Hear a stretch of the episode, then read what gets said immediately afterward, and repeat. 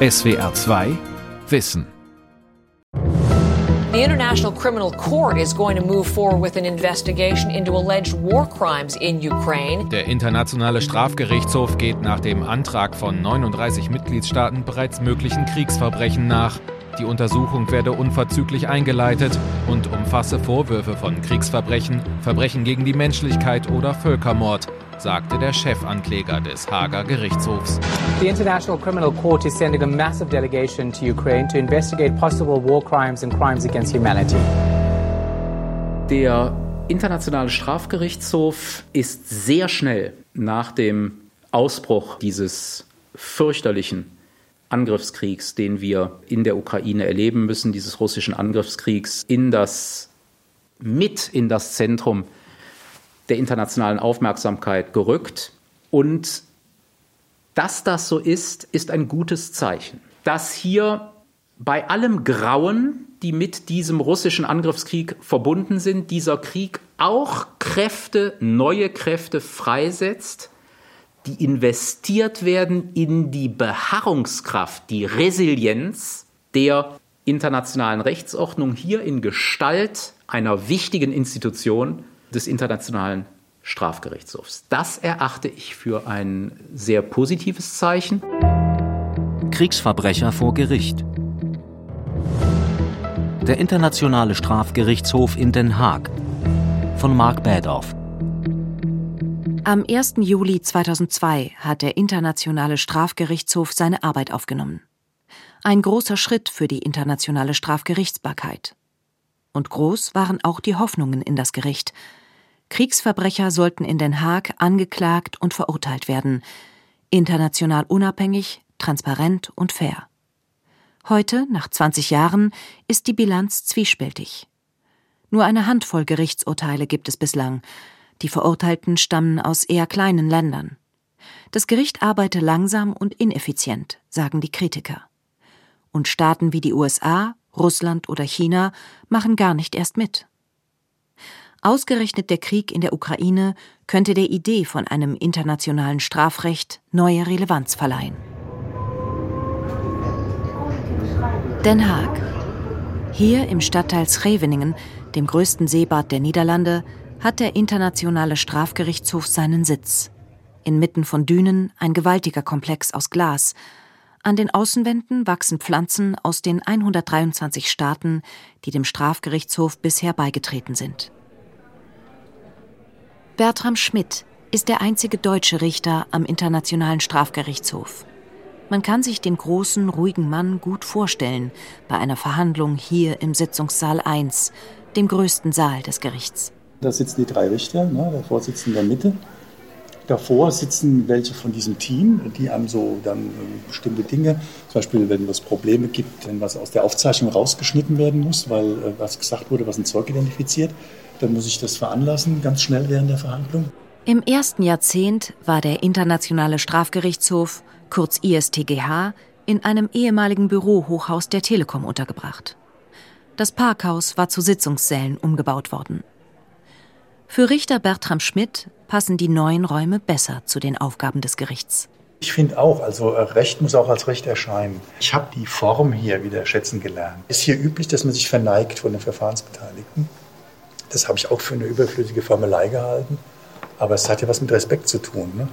Und vor allen Dingen, wenn Sie Zeuginnen und Zeugen, jetzt sagen wir mal direkt im Gerichtssaal aus Afrika haben, die mit Befangenheit, mit Ängsten hierher kommen, die äh, ihr Leben lang in Systemen aufwachsen, wo sie als kleine Leute, wo es die Kleinen und die Großen gibt, ja, und sie müssen gehorchen, müssen den Kopf niedersenken. Und dann kommen diese Richterinnen und Richter, kommen rein und verneigen sich vor ihnen. Bertram Schmidt hätte heute in diesem Raum eigentlich als Vorsitzender Richter das Verfahren gegen die Zentralafrikaner Alfred Jekatom und Patrice Edouard Ngaisona fortsetzen sollen. Jekatom und Ngaisona waren Anführer einer christlichen Miliz. Ngaisona zudem Sportminister der Zentralafrikanischen Republik. Angeklagt sind sie wegen Kriegsverbrechen und Verbrechen gegen die Menschlichkeit. Sie sollen gemordet und gefoltert haben. Ngaisona wirft die Anklage zudem Vergewaltigung vor. Doch der Prozesstag muss ausfallen. Eine Zeugin war kurzfristig nicht zur Aussage bereit. Es sind die alltäglichen Probleme in der Umsetzung einer großen Idee. Die Tatsache, dass es ein internationales permanentes Strafgericht gibt, das sich auf die Fahnen geschrieben hat, Straflosigkeit für schwerste Völkerrechtsverbrechen zu beseitigen, ist definitiv ein zivilisatorischer Fortschritt. Auch wenn die Hoffnungen und Erwartungen, die damit verbunden sind, natürlich überdimensioniert sind. Es hat lange gedauert, bis der Internationale Strafgerichtshof eingerichtet werden konnte. Schon nach dem Deutsch-Französischen Krieg gibt es in den 1870er Jahren erste Forderungen nach einem solchen Gericht. Nach dem Ersten Weltkrieg bestärken Franzosen und Engländer diesen Vorschlag.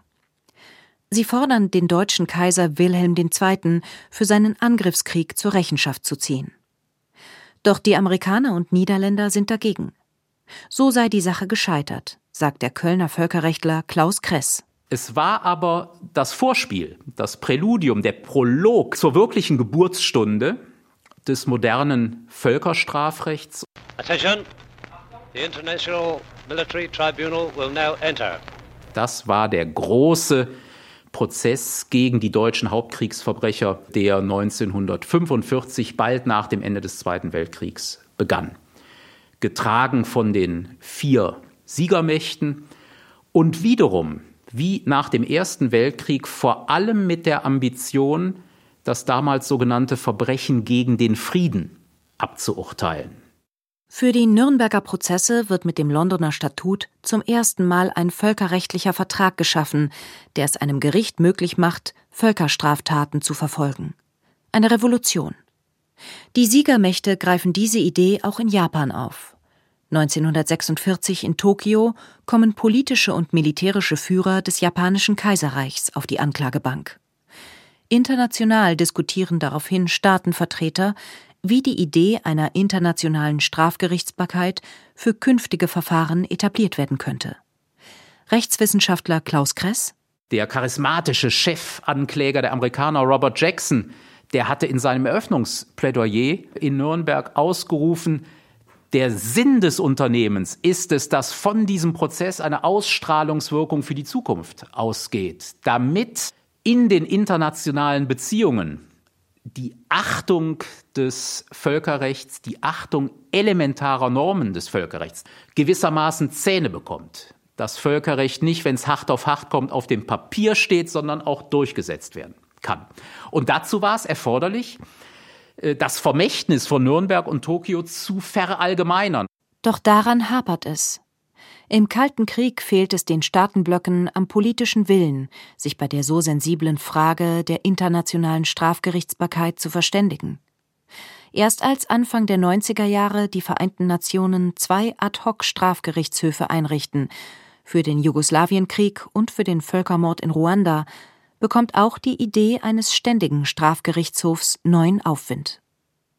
1995 dann beginnen die Verhandlungen zwischen den UN-Staaten um einen völkerrechtlichen Vertrag für einen solchen Gerichtshof. 1998 soll in Rom der Internationale Strafgerichtshof beschlossen werden. Klaus Kress, damals Referent im Bundesjustizministerium, nimmt an der Konferenz in Rom teil. Das war eine ganz große Spannung die da in der Luft lag. Man wusste, das ist ein sehr, sehr anspruchsvolles Unternehmen, so einen internationalen Strafgerichtshof, einen ständigen internationalen Strafgerichtshof, den hatte es ja noch nicht gegeben in der Rechtsgeschichte. Die Idee war ja, diesen Strafgerichtshof auf eine vertragliche Grundlage zu stellen. Es sollten also möglichst viele Staaten der Welt zustimmen. Und das bei einer Institution, Internationaler Strafgerichtshof, die gerade auch den Organen dieser Staaten unbequem zu werden drohte. Es war also alles andere als ausgemacht, dass man trotz guter Vorbereitungen zu einem erfolgreichen Abschluss kommen würde. Die Verhandlungen dauern wochenlang. Immer wieder droht alles zu platzen. Kurz vor Ende der Konferenz tritt dann Benjamin Ferencz auf die Bühne, einst Chefankläger im Einsatzgruppenprozess, einem der Nachfolgeprozesse im Rahmen der Nürnberger Prozesse. Heute spricht Benjamin Ferencz im Namen der zahllosen Opfer monströser Kriegsverbrechen. My name is Benjamin Ferencz and I thank all of you for the privilege of addressing this historic conference. I have come to Rome to speak for those who cannot speak, the silent victims of monstrous deeds. The only authorization I have comes from my heart. In seiner Rede führt Benjamin Ferencz die Idee des Internationalen Strafgerichtshofs auf den Holocaust zurück. Kriegsverbrecherprozesse nach dem Zweiten Weltkrieg haben die Vergangenheit aufgearbeitet. Wir müssen uns jetzt mit der Zukunft auseinandersetzen. Ich bin nach Rom gekommen, um mich für eine humanere Welt einzusetzen. Nürnberg war der Beginn eines Prozesses, jetzt liegt die Herausforderung in Ihren Händen. Überholte Traditionen staatlicher Souveränität dürfen den Fortschritt nicht aufhalten. Nationale Macht und Privilegien müssen internationalen Bedürfnissen Rechnung tragen. Wir alle sind Teil eines in Echtzeit vernetzten Planeten. Keine Nation und kein Mensch kann sich sicher fühlen, bis alle sicher sind. Wenig später steht das römische Statut. Schon in seiner Präambel lässt sich erkennen, wie groß die Herausforderung ist, der sich der Internationale Strafgerichtshof annehmen soll. Im Bewusstsein, dass im 20. Jahrhundert Millionen von Menschen Opfer unvorstellbarer Gräueltaten geworden sind, zeigen sich die Staaten entschlossen, der Straflosigkeit der Täter ein Ende zu setzen und so zur Verhütung solcher Verbrechen beizutragen. Der Straflosigkeit ein Ende setzen. Das ist das wichtigste Ziel des ständigen Internationalen Strafgerichtshofs, das die Staaten in Artikel 1 beschließen. Der Internationale Strafgerichtshof bedeutet, hier ist nun eine internationale Institution im Leben, die bereits für die Zukunft signalisiert, wenn es erneut zu Untaten kommt, irgendwo in der Welt, dann hängt die Frage der strafrechtlichen Ahndung nicht davon ab, ob irgendein internationales Organ, typischerweise der Sicherheitsrat der Vereinten Nationen, den politischen Entschluss fasst, tätig zu werden, sondern der Gerichtshof ist schon da. Und das dient natürlich der großen Leitidee, das Völkerstrafrecht möglichst gleichmäßig zur Anwendung zu bringen und nicht nur abhängig von dem jeweils obwaltenden machtpolitischen Kontext. In Den Haag hat Richter Bertram Schmidt in einem Raum an der Rezeption Platz genommen. Vor der Tür stehen die Fahnen der 123 Vertragsstaaten. An einer Wand die Aufschrift Towards a More Just World. Nach einer langen Karriere in der deutschen Justiz, die Bertram Schmidt bis zum Bundesgerichtshof geführt hatte, fragte ihn 2014 der damalige Außenminister Frank-Walter Steinmeier, ob er sich vorstellen könne, für Deutschland als Richter des Internationalen Strafgerichtshofs zu kandidieren. Damit ist es aber noch lange nicht geschehen, denn dann muss man einen Wahlkampf machen. Das ist man natürlich als Richter in Deutschland nicht gewöhnt. Ein Jahr lang macht Schmidt Wahlkampf, vor allem bei der UN in New York wo die Vertragsstaaten des Gerichtshofs regelmäßig zusammenkommen. 2015 wird er zum Richter am ISTGH gewählt. Schnell bekommt er Fälle, die für Aufsehen sorgen. Good morning, everyone. Welcome back to the courtroom.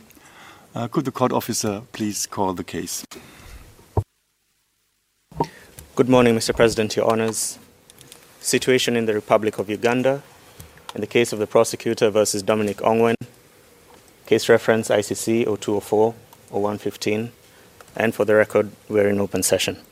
Als Vorsitzender Richter führt Bertram Schmidt zum Beispiel das Verfahren gegen Dominic Ongwen, einen ehemaligen ugandischen Kindersoldaten, der zum Anführer einer Terrorgruppe wurde und dem die Anklage unter anderem Mord, Folter, Vergewaltigung und sexuelle Versklavung vorwirft. Wir müssen natürlich der Gefahr vorbeugen, dass wir wahrgenommen werden als ein Gericht, das tausende von Kilometern entfernt angesiedelt ist und dann da über Menschen urteilt und Situationen urteilt, von denen es nichts versteht, muss man ganz platt auszudrücken. Und deshalb erstrecken oder haben wir in dem Fall auch die Beweisaufnahme erstreckt auch auf Dinge, die man jetzt in Deutschland zum Beispiel im deutschen Strafprozess jetzt nicht so machen würde. Wir haben Sachverständige zur Historie gehört, wir haben zu kulturellen Besonderheiten, selbst zu Geisterwesen und, und was das für eine Rolle, was für Vorstellungen die Menschen damit verbinden. All das haben wir gemacht, um uns ein vollständiges Bild so weit wie möglich zu verschaffen. Es ist ein gewaltiger Prozess. 70 Anklagepunkte, Hunderte von Zeugen, mehr als 4000 Opfer, tausende Dokumente und transkribierte Telefonate. Jeder Verhandlungstag wird im Internet übertragen, damit die Menschen, die der Prozess besonders berührt, auch aus der Entfernung zuschauen können. Diese Internetübertragungen, die wurden teilweise dann unter der Dorflinde, würde man in Deutschland sagen, es ist bestimmt keine Linde in Uganda, aber äh, dort wurde dann oftmals äh, interessante Zeugenaussagen, wurden dort live übertragen. Und Öffnung des Ungarn-Verfahrens haben, glaube ich, in verschiedenen Ortschaften über 12.000 Menschen live, die also direkt davon betroffen waren, sind dem gefolgt. The chamber has therefore convicted Dominic Ongwen of a total of 61 crimes, compromising both crimes against humanity and war crimes. Im Mai 2021 verurteilt der Internationale Strafgerichtshof Dominic Ongwen zu 25 Jahren Haft. Für Richter Bertram Schmidt ein Urteil, das über sich hinausweist. Denken Sie auch ein bisschen an die Geschichtsschreibung. Ja, man stelle sich zum Beispiel vor, die Nürnberger Prozesse, da hätte es keine Wortprotokolle gegeben. Also ich finde, wenn Verfahren eine bestimmte Dimension haben, Dimension heißt nicht nur Umfang, sondern auch historische Dimension, auch mit Bezug auf bestimmte Situationen, Bürgerkriege, was auch immer, dann ist es einfach gut, wenn gerichtlich festgestellt ist, was im Einzelnen da ermittelt wurde. Wenn man also zum Beispiel einzelne Zeugen nachschauen kann, was haben die denn konkret gesagt? Das ist also außerordentlich wertvoll und das finde ich eigentlich eine gute Sache. Anders als am Internationalen Gerichtshof, an dem Staaten einen anderen Staat verklagen, richten sich die Verfahren am Internationalen Strafgerichtshof spezifisch gegen eine Person, der mindestens eine Völkerstraftat nachgewiesen werden muss. Verfolgt werden folgende Straftaten. Verbrechen gegen die Menschlichkeit. Also es geht um einen Angriff, der von einem Kollektiv ausgeht gegen eine ganze Zivilbevölkerung. Und wiederum kann dieser Angriff unterschiedliche Erscheinungsformen annehmen, von der Tötung über die Folter zur Vergewaltigung äh, hin zu anderen schweren Menschenrechtsverletzungen wie etwa der Apartheid, der systematischen Diskriminierung nach äh, rassistischen Kriterien. Völkermord, bei dem es um die Vernichtung einer Menschengruppe geht. Kriegsverbrechen zwischen mehreren Staaten und innerhalb einzelner Staaten. Dazu kommt das Verbot der Aggression, die umstrittenste Straftat. Sie wurde erst 2010 auf der ersten Überprüfungskonferenz in Kampala in den Vertrag aufgenommen. Die Zuständigkeit für die Straftat hat der Internationale Strafgerichtshof seit dem 17. Juli 2018. Politisch ist dieser Straftatbestand besonders heikel auch Unterstützer des Gerichtshofs wie Frankreich und England sind lange skeptisch gewesen, sagt Völkerrechtler Klaus Kress. Und das hat damit zu tun, so ist jedenfalls anzunehmen, äh, dass man hier sich nicht ganz frei macht von der Sorge, im Hinblick auf die eine oder andere eigene Militäroperation auch einmal jedenfalls hart an die Anwendungsschwelle dieses Straftatbestandes heranzugeraten. Deshalb besteht da eine erhebliche politische Zurückhaltung. Der Internationale Strafgerichtshof ist keine Einrichtung der UN. Alle Staaten müssen gesondert beitreten. 123 haben das inzwischen getan. Von den fünf ständigen Mitgliedern des UN-Sicherheitsrates haben die USA, Russland und die Volksrepublik China den Internationalen Strafgerichtshof bisher allerdings nicht ratifiziert. Eigentlich ein großes Manko, das den Einsatz des Strafgerichtshofs aber nicht völlig verhindert. Wenn der Sicherheitsrat der Vereinten Nationen es politisch will, dann kann der Internationale Strafgerichtshof weltweit tätig werden dann kommt es insbesondere nicht darauf an, ob der Staat, um dessen Gebiet es geht, um dessen Staatsangehörige es geht, dem Gründungsvertrag beigetreten ist, völkerrechtlich. Bisher ist das in Libyen und im Sudan so gewesen, zudem wegen Völkermords in Darfur. Ermittlungen in Syrien blockierten dagegen China und Russland mit einem Veto im Sicherheitsrat. Doch auch bei einem Veto kann der Internationale Strafgerichtshof in manchen Fällen Personen aus Staaten anklagen, die ihm nicht beigetreten sind. Entscheidend ist dafür das Kriterium der Territorialität. Nehmen Sie eine ganz konkrete Situation, die gegenwärtig vor dem Internationalen Strafgerichtshof sich befindet, Afghanistan.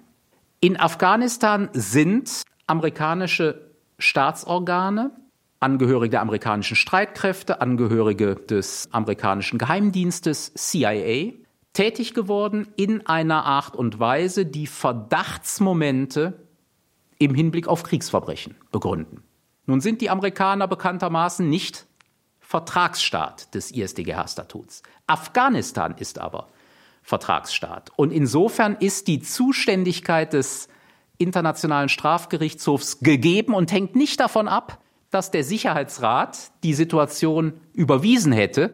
Doch die Amerikaner würden wohl nie einen Staatsbürger nach Den Haag ausliefern. Und da die Prozesse am Internationalen Strafgerichtshof immer in Anwesenheit der Angeklagten stattfinden müssen, erscheint ein Prozess zu amerikanischen Kriegsverbrechen in Afghanistan äußerst unwahrscheinlich. In einem Café in der Innenstadt von Den Haag sitzt Kuno Tafusa. Der Südtiroler war früher selbst Richter am ISTGH.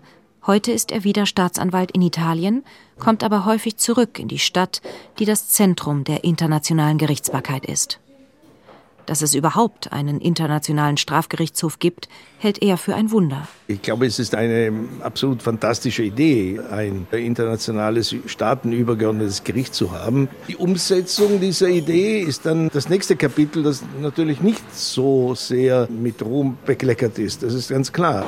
Viele der Mitarbeiter hätten kaum Gerichtserfahrung, sagt Kunut Hafusa, seien Akademiker, Aktivisten oder ehemalige Diplomaten. Für ihn macht sich das vor allem bei der Qualität der Anklage bemerkbar. Ich war 24 Jahre lang Staatsanwalt, bevor ich nach Den Haag ging. Und deshalb weiß ich, was es heißt, Staatsanwalt zu sein oder Anklagevertreter zu sein oder ein Teil der Anklagebehörde zu sein. Es funktioniert ja am Internationalen Strafgerichtshof nicht anders als wie in einem nationalen Gericht. Man muss Beweise sammeln und Beweise vorbringen und versuchen, diese Beweise in einer Art und Weise vorzubringen, dass sie überzeugend sind, nicht? Vom Inhalt her und von der Form her. Und da habe ich, wenn ich das so mal sagen kann, schon einige Mängel gesehen. Zwölf Verfahren hat der Strafgerichtshof seit Bestehen abgeschlossen, ausschließlich gegen Afrikaner. Vier Verfahren wurden aus Mangel an Beweisen eingestellt. Bei dreien wurden die Angeklagten freigesprochen, nur in fünf Verfahren verurteilt. Keine gute Quote. Es kann nicht sein, dass man einfach, weil, weil die Anklage schwerwiegend, die, die Beweislage dünner sein darf. Das kann nicht sein. Das geht natürlich auf die, auf die Anklagebehörde zurück. Nicht? Ich meine, äh, wenn die nicht arbeiten kann, das ist, die Anklagebehörde ist in einem Gericht der Motor. Hm? Und wenn der Motor nicht läuft, dann läuft das Auto nicht. Der Internationale Strafgerichtshof ist das erste internationale Strafgericht, das bei noch laufenden Konflikten aktiv wird. Dementsprechend schwer ist für die Anklagebehörde das Sammeln von Beweisen. Die Gebiete sind oft unzugänglich, die Verbrechen komplex, die Zeugen häufig traumatisiert. Ein weiteres Handicap? Der Gerichtshof hat keine eigene Polizeimacht und ist bei Verhaftungen und Auslieferungen auf die Mitarbeit der internationalen Staatengemeinschaft angewiesen. Und die lässt zu wünschen übrig, sagt der ehemalige Richter Kuno Tafusa.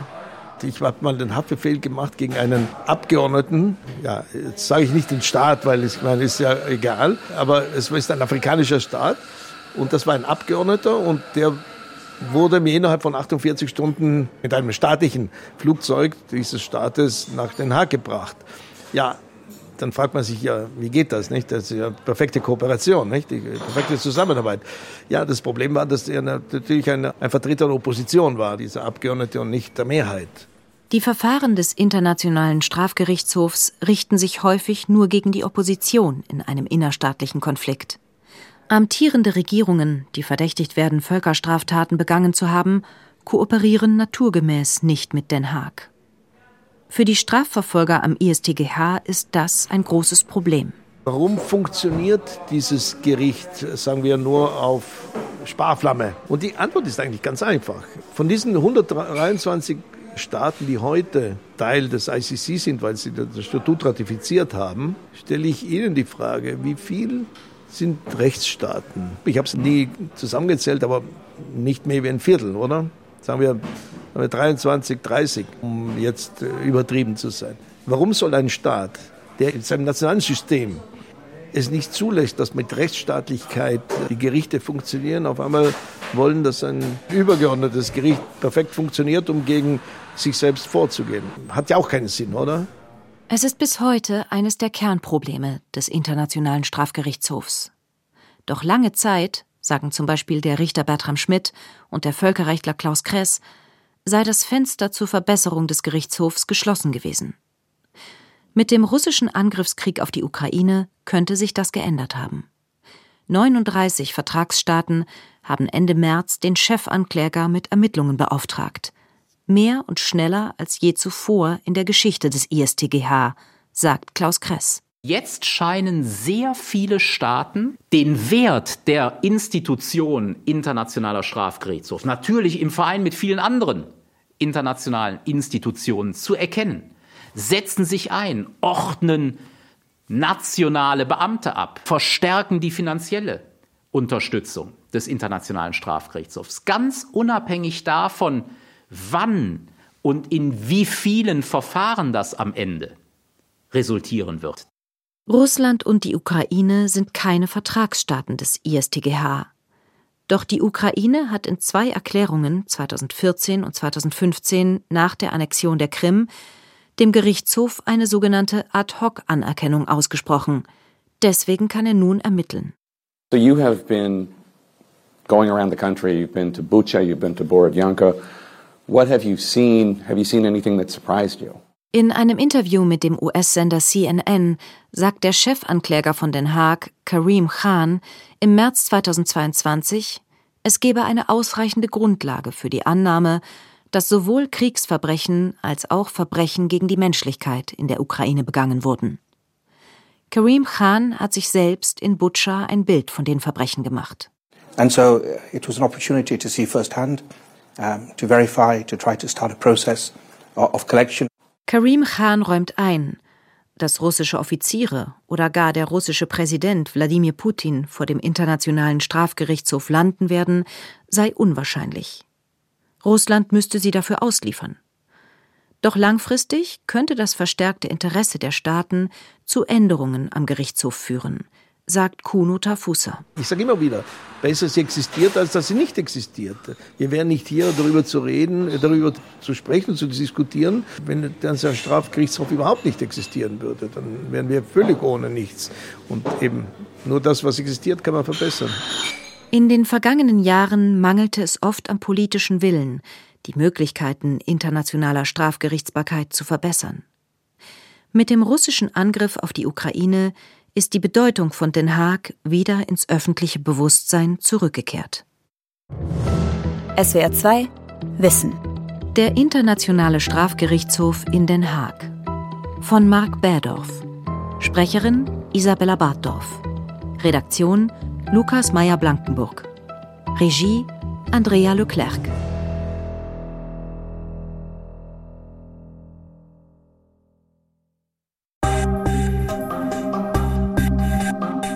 Hund, Katze oder Meerschweinchen streicheln. Das senkt den Blutdruck und hilft Stress abzubauen.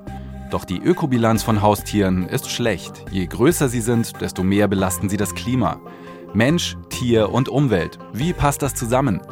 Auf ardalpha.de analysieren wir die Fakten und zeigen, wie Lösungen aussehen können. Nur wer gut informiert ist, kann auch neue Wege gehen und etwas verändern. Für sich selbst, aber auch für seine Umwelt. Auf ardalpha.de findet ihr alles, was ihr für kluge Entscheidungen im Leben braucht. ARD Alpha, die Welt verstehen und ein kleines bisschen besser machen. SWR 2 Wissen. Manuskripte und weiterführende Informationen zu unserem Podcast und den einzelnen Folgen gibt es unter swr2wissen.de.